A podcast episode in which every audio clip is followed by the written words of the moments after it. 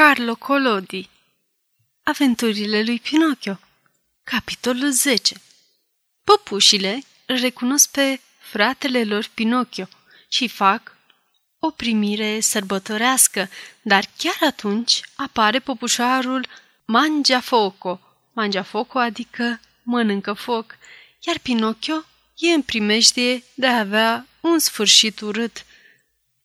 Când Pinocchio intră în micul teatru al marionetelor, se întâmplă un fapt care trezi aproape o revoluție. Cortina era ridicată și comedia era deja începută.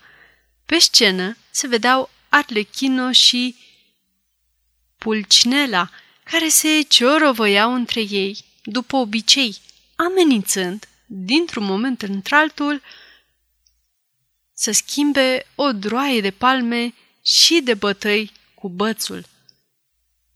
Stalul, foarte atent, râdea să-i vină rău, auzind cearta celor două păpuși, care gesticulau și se insultau atât de adevărat, ca și cum ar fi fost chiar două animale cu judecată sau două persoane din lumea noastră, când, deodată, nu știu ce și cum, Arlecchino încetă să spună rolul și, întorcându-se către public și arătând cu mâna pe cineva, din fundul stalului, începu să urle pe un ton dramatic: "Zei ai cerului, visez sau sunt treaz, și totuși acela de acolo e Pinocchio, este Pinocchio, într-adevăr!" strigă Pulcinella.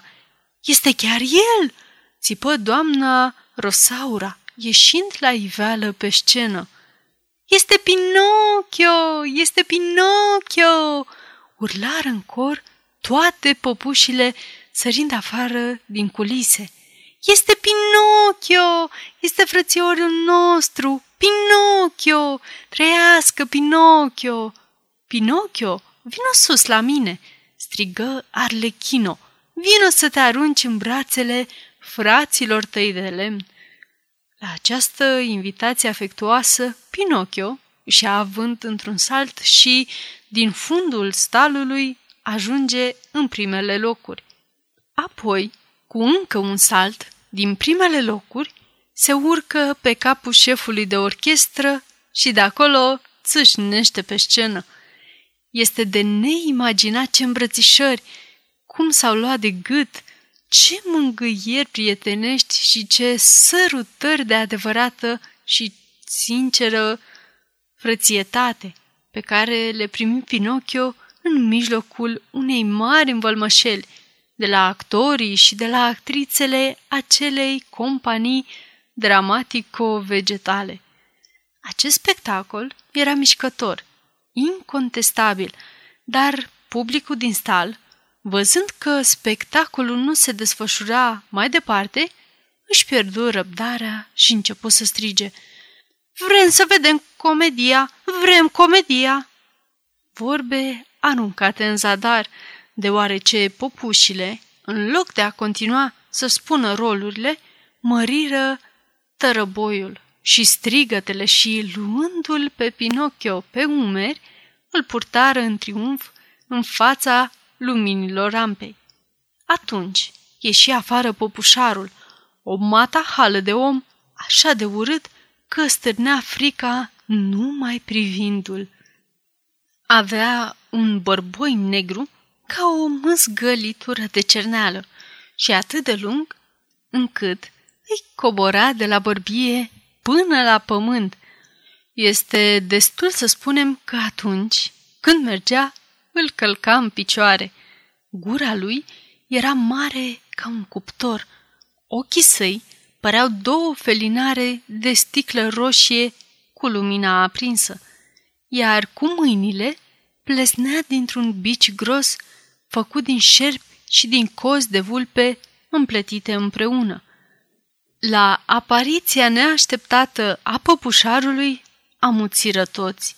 Nimeni nu mai sufla. S-ar fi auzit zborul unei muște. Acele sărmane păpuși, bărbați și femei, tremurau ca frunza. Pentru ce ai venit să faci atâta dezordine în teatrul meu?" întrebă popușarul pe Pinocchio, cu un glăsoi gros de sperietoare grav răcită. "Credeți-mă, înălțimea voastră, că nu a fost vina mea." "Destul! Astă seară o să încheiem socotelile." Într-adevăr, terminându-se comedia, popușarul se duse la bucătărie, unde își pregătise pentru cină un frumos berbec care se învârtea încet, înfipt, în frigare. Și pentru că îi lipseau lemnele pentru a termina frigarea și rumenirea acestuia, chemă pe Arlecchino și pe Pulnicella și le zise: "Aduceți-mi aici pe popușa aceea, pe care o veți găsi agățată în cui. Mi se pare o popușă făcută dintr-un lemn foarte uscat și sunt sigur că, aruncând-o în foc, îmi va da o flacără minunată pentru friptură."